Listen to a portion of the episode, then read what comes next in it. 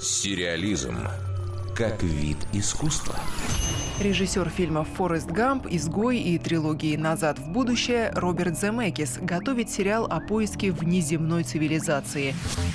20 лет назад он уже поднимал эту тему в своей картине «Контакт». Сюжет его нового проекта будет основан не на художественной книге, а на реальных событиях. Земекис числится исполнительным продюсером, и что-то подсказывает, что вряд ли он сможет сдержать свою бурную фантазию и не добавит никаких ярких вымышленных деталей.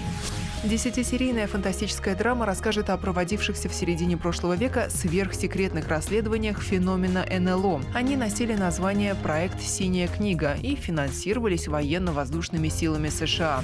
Уже выбран актер, который сыграет главную роль. Им станет ирландец Эйден Гиллен. До этого он подарил свою внешность главному интригану саги «Игра престолов» Петиру Бейлишу по прозвищу Мизинец. В новом ретро-сериале Гиллен воплотит образ существовавшего в действительности астрофизика Джозефа Аллена Хайнека. Он был скептиком, который сильно сомневался в существовании паранормальных явлений и частенько высказывал свое недовольство по поводу всеобщего помешательства на летающих тарелках. В проекте «Синяя книга» ученый принимал участие в качестве главного научного консультанта. Хайнек знакомился со свидетельствами очевидцев и выносил вердикты. Галлюцинация, обман зрения, попытка шарлатана прославиться или же действительно интересный материал для изучения.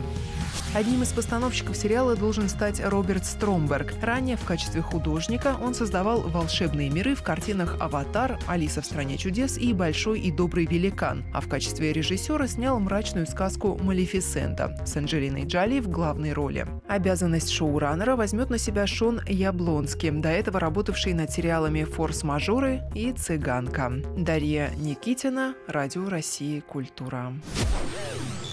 Сериализм